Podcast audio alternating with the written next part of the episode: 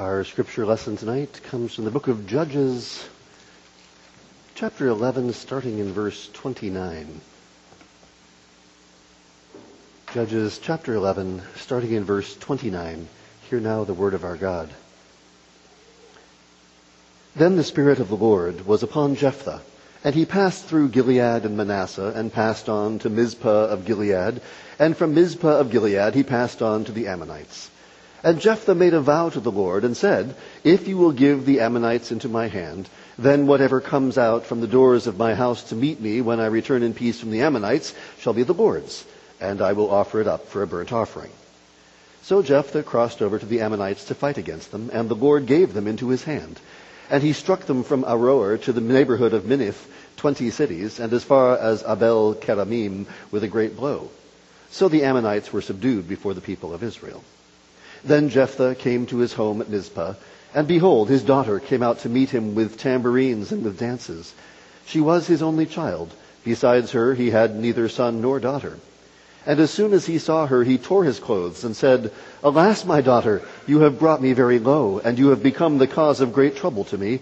For I have opened my mouth to the Lord, and I cannot take back my vow. And she said to him, My father, you have opened your mouth to the Lord. Do to me according to what has gone out of your mouth, now that the Lord has avenged you on your enemies, on the Ammonites. So she said to her father, Let this thing be done for me Leave me alone two months, that I may go up and down on the mountains and weep for my virginity, I and my companions. So he said, Go. Then he sent her away for two months, and she departed, she and her companions, and wept for her virginity on the mountains.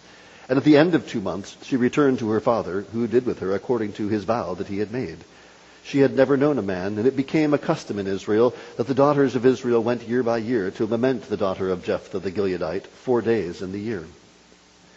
The men of Ephraim were called to arms, and they crossed to Zaphon and said to Jephthah, Why did you cross over to fight against the Ammonites and did not call us to go with you? We will burn your house over you with fire. And Jephthah said to them, I and my people had a great dispute with the Ammonites, and when I called you, you did not save me from their hand. And when I saw that you would not save me, I took my life in my hand and crossed over against the Ammonites, and the Lord gave them into my hand. Why then have you come up to me this day to fight against me? Then Jephthah gathered all the men of Gilead and fought with Ephraim. And the men of Gilead struck Ephraim because they said, You are fugitives of Ephraim, you Gileadites, in the midst of Ephraim and Manasseh. And the Gileadites captured the fords of the Jordan against the Ephraimites. And when any of the fugitives of Ephraim said, Let me go over, the men of Gilead said to him, Are you an Ephraimite? When he said no, they said to him, Then say Shibboleth. And he said Sibboleth, for he could not pronounce it right. Then they seized him and slaughtered him at the fords of the Jordan. At that time, 42,000 of the Ephraimites fell. Jephthah judged Israel six years. Then Jephthah the Gileadite died and was buried in his city in Gilead. After him, Ibzan of Bethlehem judged Israel. He had thirty sons and thirty daughters he gave in marriage outside his clan, and thirty daughters he brought in from outside for his sons. And he judged Israel seven years. Then Ibzan died and was buried at Bethlehem. After him, Elon the Zebulunite judged Israel, and he judged Israel ten years. Then Elon the Zebulunite died and was buried at Aijalon in the land of Zebulun. After him, Abdon the son of Hillel the Pirathonite judged Israel. He had forty sons and thirty grandsons who rode on seventy donkeys, and he judged Israel eight years.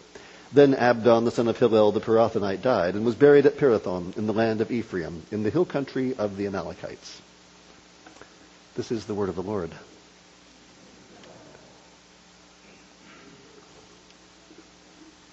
Last time we heard the, the story of Jephthah's rise. Uh, the Ammonites were oppressing Israel, especially the, the region of Gilead on the east side of the Jordan. But they also had crossed over the Jordan to fight against Judah, Bethlehem, and Ephraim. And when Israel admitted their idolatry and in turning to other gods, God's response to them was to say, well, if you prefer other gods, let them save you in the time of your distress. And there's no mention of the Lord raising up a deliverer. Instead, the people of Gilead go out to find their own deliverer. And as we saw, uh, Jephthah makes an interesting choice. He's, in some respects, like Gideon. He's described as a mighty warrior. Like Gideon, he begins as a nobody and but winds up as a tyrant. Both are clothed with the Spirit of the Lord in order to defeat their enemies. Both wind up in a conflict with Ephraim after their victory. both wind up brutalizing not only the enemy, but also their fellow Israelites. So there are ways in which Jephthah is like Gideon, but there's other ways in which Jephthah is like Abimelech. Both are born outside of proper wedlock. Both surround themselves with worthless men. Both are opportunists who negotiate themselves into leadership positions. Both slaughter their own relatives. But unlike Abimelech, Jephthah is also a deliverer. That's, as we've seen you know, when, he, he, when it talks about saving Israel. He's a deliverer whom Yahweh uses to save his people. As we keep seeing, God uses the weak and the foolish to accomplish his purposes. Now, as we saw last time, Jephthah also knows the scriptures. He knows the story of redemption. He, he showed, in, in, his dialogue and communication with the, the Ammonites, he's the one who says, yeah, it was the Lord who gave Sihon and all his people into the land, into the hand of, of Israel. It was the Lord who dispossessed the Amorites. And Jephthah had appealed to the Lord to uh, decide, decide the case. And so, not surprisingly, the Ammonites refused to listen, and so Jephthah begins to head towards the Ammonite border.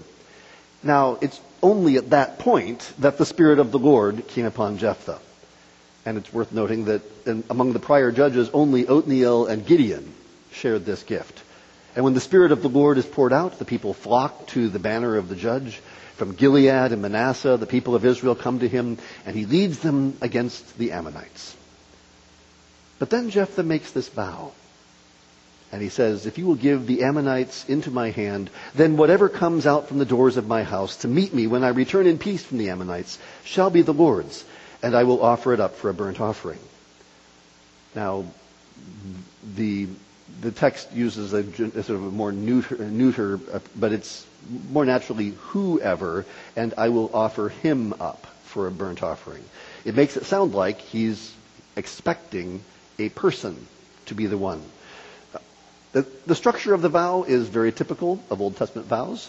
If you do what I ask, then I will do something for you. And in fact, the first line is very much the same as Numbers 21 verse 2, where Israel vowed to devote to destruction the cities of the Canaanites. But the second part is very different. Instead of offering cities to devote to destruction, he vows a free will offering of whatever or whoever comes from his gate. Now, it was the custom in those days when the general comes home from battle victorious. For, it was the custom for his household to come out and greet him.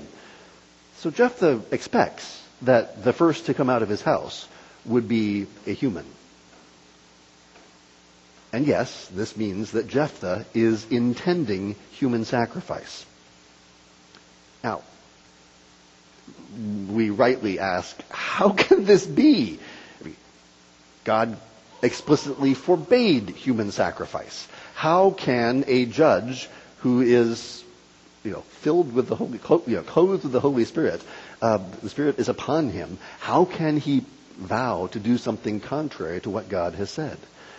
Well, as we keep seeing, our, our judges at this time are only barely Yahweh worshippers.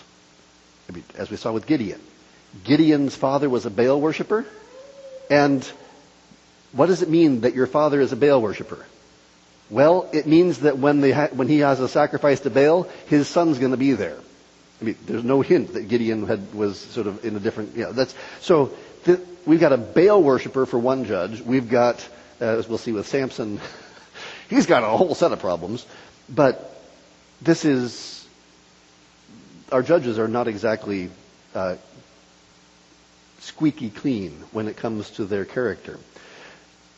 Israel is not doing well at obeying God. And in the, and in the surrounding culture, human sacrifice was, it, it, it, it's not, it doesn't happen every day. It's actually, in one sense, you might say, rare but widespread. So it's infrequently practiced, but it's, it's, it's a well-known custom that would have been done throughout the, the, the, the Canaanite world. It seems to have been thought of as a sort of substitutionary ritual where the sacrifice dies in the place of the one who offers him or her. It's, it's often in the context of battle where the, da- the sacrifice dies as a part of a vow asking the deity to give victory. So in one sense, this would be something that he would have picked up from the surrounding culture. It's something that he would have been familiar with as a at least occasional practice in the world around him. And that's why, to make sense of this story, we need to both read the story forwards as well as backwards. I mean, we read this story backwards in the light of the cross. We who have the full revelation of the Old and New Testaments can see how the whole story points to Christ. But part of the point of the book of Judges is to show us God's mercy to his people in a time where everything is upside down. There was no king in Israel. Everyone did what was right in his own eyes. Oh, sure, Jephthah knows the story of Deuteronomy. Now, did he actually know the laws? We, who was teaching God's law in Jephthah's day? Were the priests and Levites teaching faithfully? Eh, I wouldn't bank on it. Was anybody actually going to the tabernacle for the feasts? We have no indication that they were. How many generations passed without clear teaching, without somebody saying, here's what God says? Judges tells us the people of Israel did not drive out the nations. Instead, they intermarried and interworshipped with the people of the land. Israel's ethics and religion was not characterized by the Mosaic law, but by the practices and beliefs of their neighbors. So, uh, when I read this week, as one modern scholar said, there is evidence that until about the 7th and 6th centuries BCE, human sacrifice was an acceptable part of Israelite and Judean religion. That's probably true. Now, let's be clear. It was not part of Mosaic religion. It was not part of what God had approved of and told them to do. But it was part of Israelite religion. Just like I've often mentioned the, the, the, the inscription they found of Yahweh and his Asherah. But then again, from the book of Judges and the book of Samuel and the book of Kings, we know clearly that the Israelites were syncretists. They were blending what Moses told them to do with the nations around them. So we should expect to find lots of evidence for Israelites engaging in human sacrifice, idol- you know, idolatrous worship, Baal worship, Asherah worship, you know, saying that Yahweh has a, a, a, a female you know, goddess who, this is all, to us we're sort of like, that's crazy. For them, this, I mean, this is what the Bible tells us they were doing. It's what we should expect to find in the archaeological record. In fact, if you take the Word of God seriously, you should expect to find almost no examples of pure and faithful Yahweh worship in the archaeological record.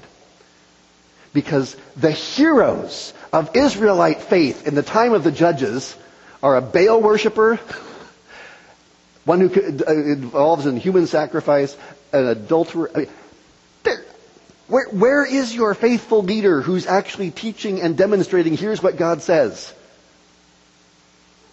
Nobody.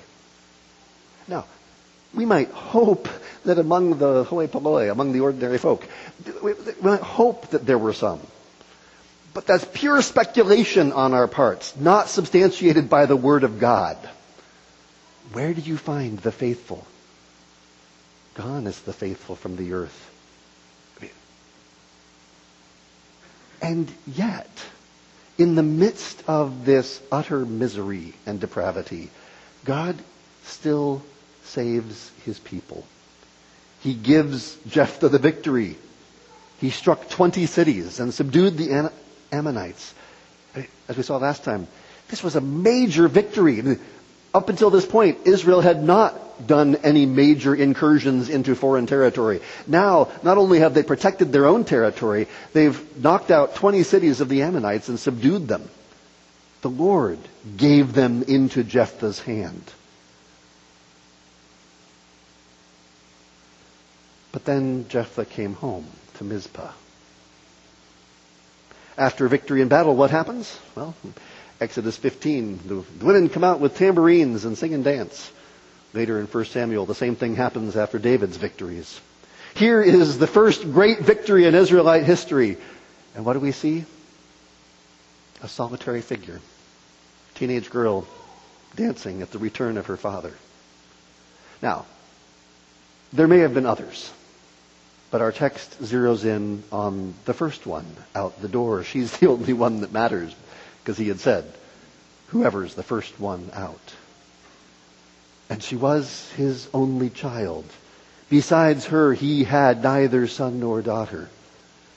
Uh, we keep hearing about all of these judges with 70 sons or 30 sons or 40 sons and 30 grandsons. And here's a judge who's got no sons, only a single daughter. In, in a way, verse 34 invites us to consider the parallel with Genesis 22, the, the offering of Isaac. But like everything else in Judges, I mean, there's, there's lots of parallels between stories in Genesis and stories in Judges. And one of the themes that continues throughout all these parallels is in Genesis, it is God who takes the initiative and there's blessing that comes at the end of the story. In Judges, God is silent. Man takes the initiative and everything ends in disaster and tragedy. Because while God's test of Abraham results in the confirmation of Abraham's faith. It confirms the presence and faithfulness of God and results in the oath that assured the future of Abraham and his seed. Jephthah's test of God results in the confirmation of Jephthah's faithlessness. It confirms the silence and withdrawal of God and results in the abrupt end of Jephthah's line with the death of his daughter, his only child. The line of Jephthah is cut off from the earth. There are several parallels between Genesis and Judges, but all of them end like this one. Jephthah is no Abraham. Now, what is remarkable is that Jephthah's daughter is a very, I mean, you, you ask, where are the faithful in Israel? She said to him, My father, you have opened your mouth to the Lord. Do to me according to what has gone out of your mouth, now that the Lord has avenged you on your enemies, on the Ammonites. She is, she, she, she says, Do to me what you've said.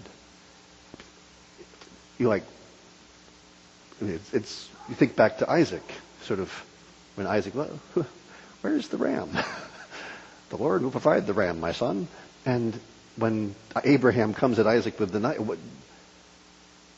Isaac doesn't seem to be the one that flinches. In the same way, Jephthah's daughter says, let, you know, just all I ask is give me two months that I may go up and down in the mountains and weep for my virginity.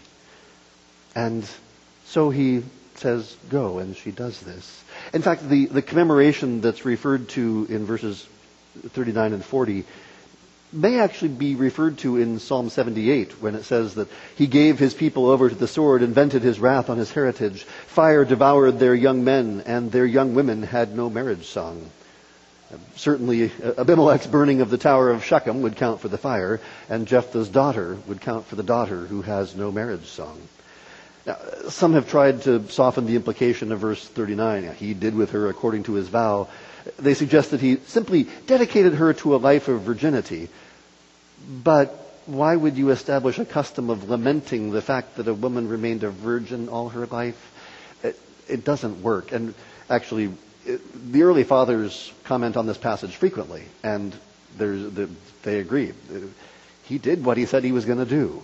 He offers her as a, as a human sacrifice, which is completely contrary to God's word. Now, one might ask, well, what, what should he have done? Well, in one sense, he never should have made the vow because he knows full well it'll be a human being comes out of his house. But Numbers 30 verse 2 says that if a man vows a vow to the Lord or swears an oath to bind himself by a pledge, he shall not break his word. He shall do according to all that proceeds from his mouth. Jephthah believed that his vow required him to sacrifice his daughter. You might call it a perverse sort of biblicism here. Yeah.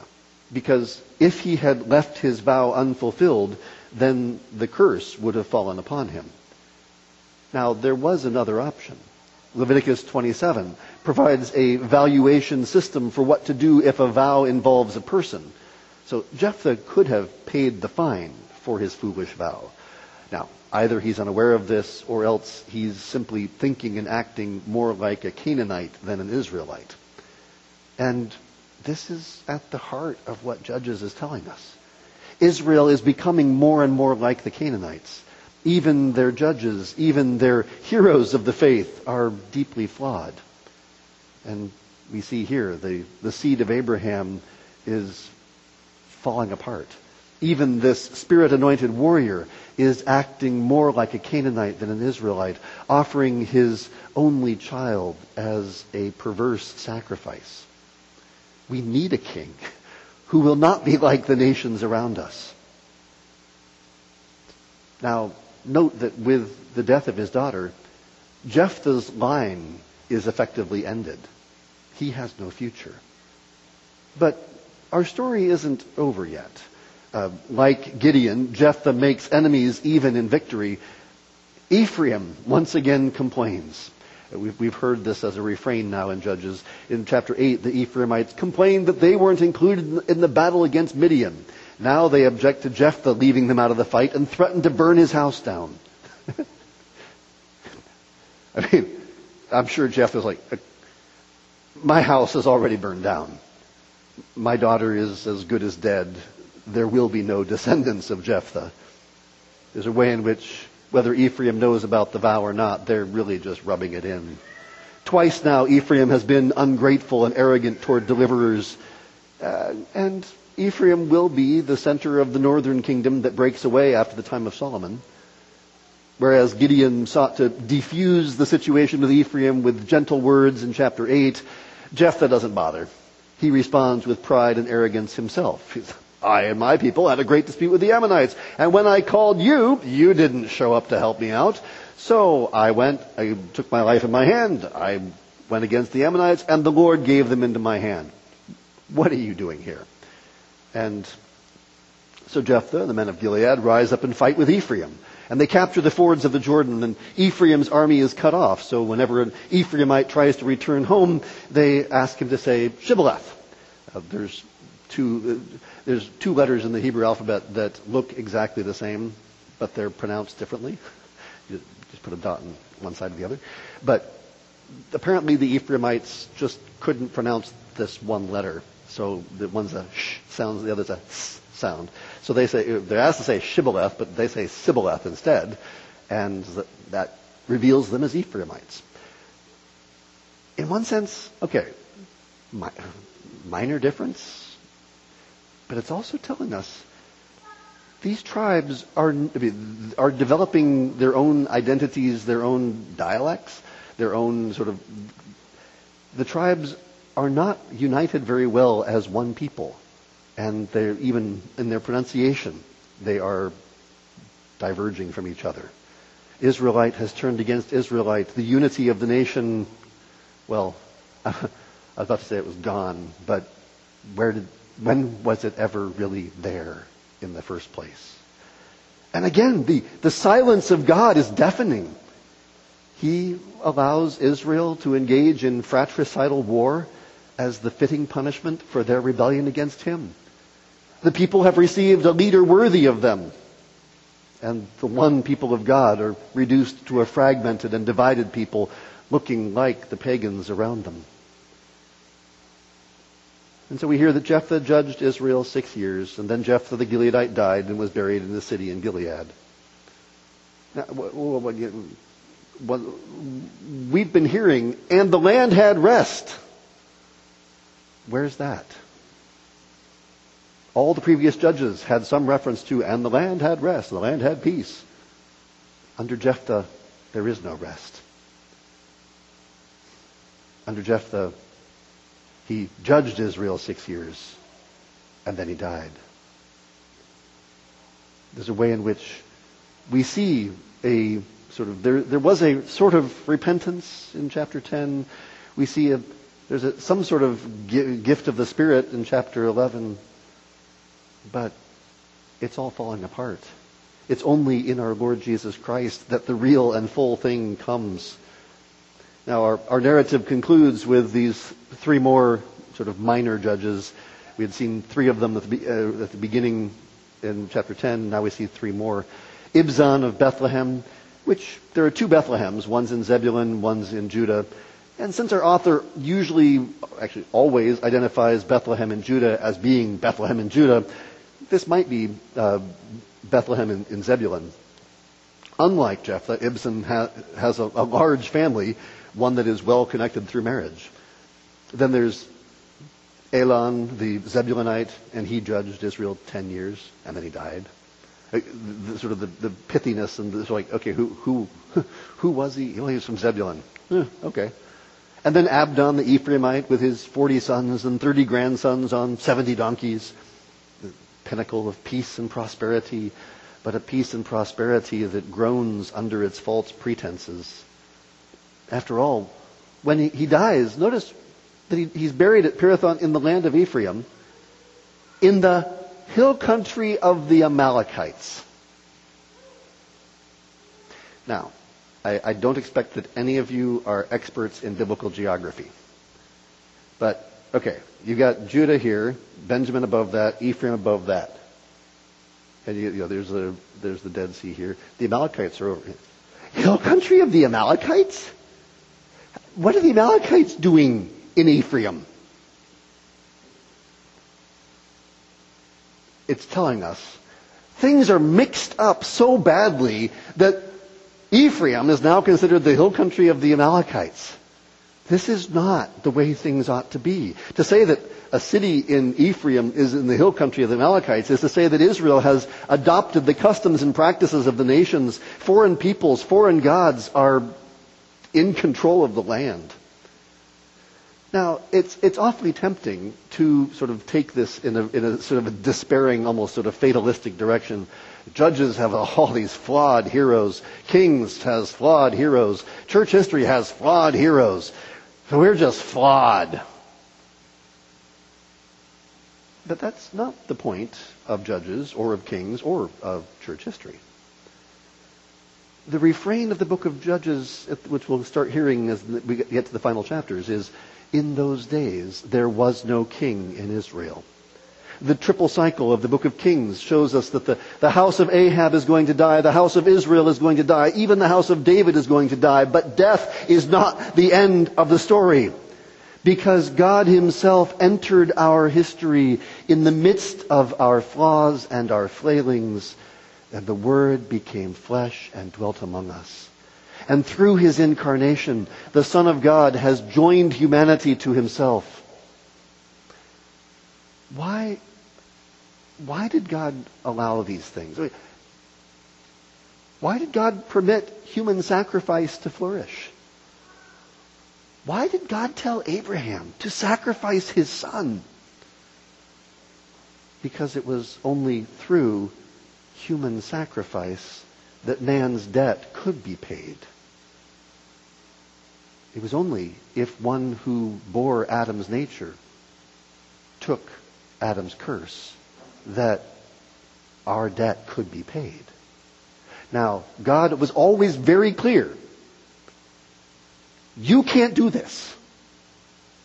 You can't offer that sacrifice. He, that's why through Moses, he was very clear. Human sacrifice is an abomination to God because if you try to do it, you're just going to kill the person and they're just going to end up dead and that's going to be the end of the story. This is why we saw this morning that Jesus is the firstborn of creation who becomes the firstborn from the dead.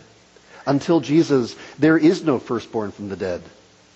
Until Jesus, there is people who die. And sure, a few who get temporarily raised for a few more years and then die. But until Jesus and in Jesus, there is now one who has risen from the dead and been seated at the right hand of the Father. There is one who bears our nature, one who shares our humanity, who is sitting at the right hand of the Father as the King of Kings and Lord of Lords. He is the one who took our, our guilt upon himself. God utterly refused to sanction any human sacrifice save one. But even that one, it was not it was not God who struck him down. This is what Peter will say in the book of Acts. It was like, this happened by the set purpose and foreknowledge of God, but this is what he said. Peter says, you did. You crucified him. Because the greatest act of righteousness on Jesus' part was simultaneously the most heinous act of wickedness on the part of those who killed an innocent man. Not only an innocent man, but one who was God in the flesh. Because the cross was not merely a human sacrifice, it was also a divine sacrifice, as God himself, in the person of his Son, took upon himself all the wrath of man and of God. And there's a way in which then we need to see I mean, Jeff, Jephthah's daughter as one who shows us a picture of Jesus in the wickedness of what her father does to her. As he, in that moment, ceases to be a picture of, of Christ, he becomes a picture of Pilate and Herod and all who sent Jesus to the cross. And she becomes the picture of Jesus who suffers innocently without any justice. You see, this is where, when we think about all of these flawed heroes of the, of the scriptures, that ultimately what makes the difference for us is not that we are any different from them. What makes the difference is that in Christ, there is now the firstborn from the dead sitting at the right hand of the Father. And he has poured out his Holy Spirit on us which, in one sense, again, we have the Holy Spirit. It's like, well, Jephthah had the Holy Spirit, and look what he did. But yet, what God has done in Jesus is not just poured out the Spirit on a few people. He's now poured out the Holy Spirit on the whole of his people, and that's why we are called to walk by faith, trusting that, that God will continue to do what he's promised in making us more like his Son. That as, as we have received the Spirit, I mean, in the Old Testament, these judges received the Spirit as basically for the particular purpose of bringing deliverance to God's people. What has God poured out his Spirit in, in us for? That we might bear witness to Jesus. Read the book of Acts. When the Spirit is poured out, what do people do? They start talking about Jesus. That's what the gift of the Spirit is for, so that actually you know, great choice on the songs because, you know, what, what was the, the, the outpouring of the Holy Spirit? It was that the sons and daughters might prophesy, that we might bear witness to the coming of Jesus Christ, that all the nations might know that he is Lord. So let's pray. Oh Lord our God, thank you that you have sent Jesus. Thank you that you have sent your beloved Son who came in our flesh and who bore in his own body the wrath and curse that we deserved, that you sent him to, to be that sacrifice that would remove our sin and, and bring us to you, that we might no longer be who we once were, that we might no longer be twisted and perverted and turned away from you, but that we might be made holy and righteous in your sight, that we might walk before you humbly, trusting in your promises, in your faithfulness. Lord, help us because we are weak and frail and we need your grace day by day. We need wisdom from on high to, to love you and to love one another.